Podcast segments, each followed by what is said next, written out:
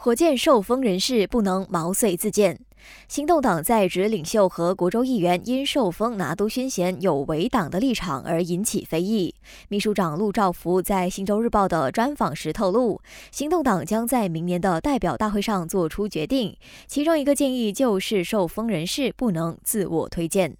不过，他坦言，要是苏丹国家元首或州元首要册封行动党领袖或议员，这是很难拒绝或避免的事。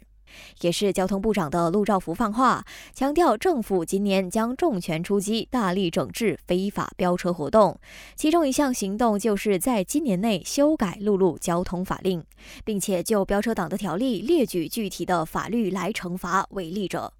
至于有人质疑交通部在新村佳节前三天机票优惠仅限往返东马的举动，并没有顾及西马人一事，陆兆福解释，西马还有其他交通工具选择，比如巴士、火车或自己开车，甚至还能享受免过路费的优惠。反观返回东马的乘客，只有乘搭飞机唯一一个选项，因此政府才会做出这样的安排，绝对没有要刻意讨好哪一方的意思。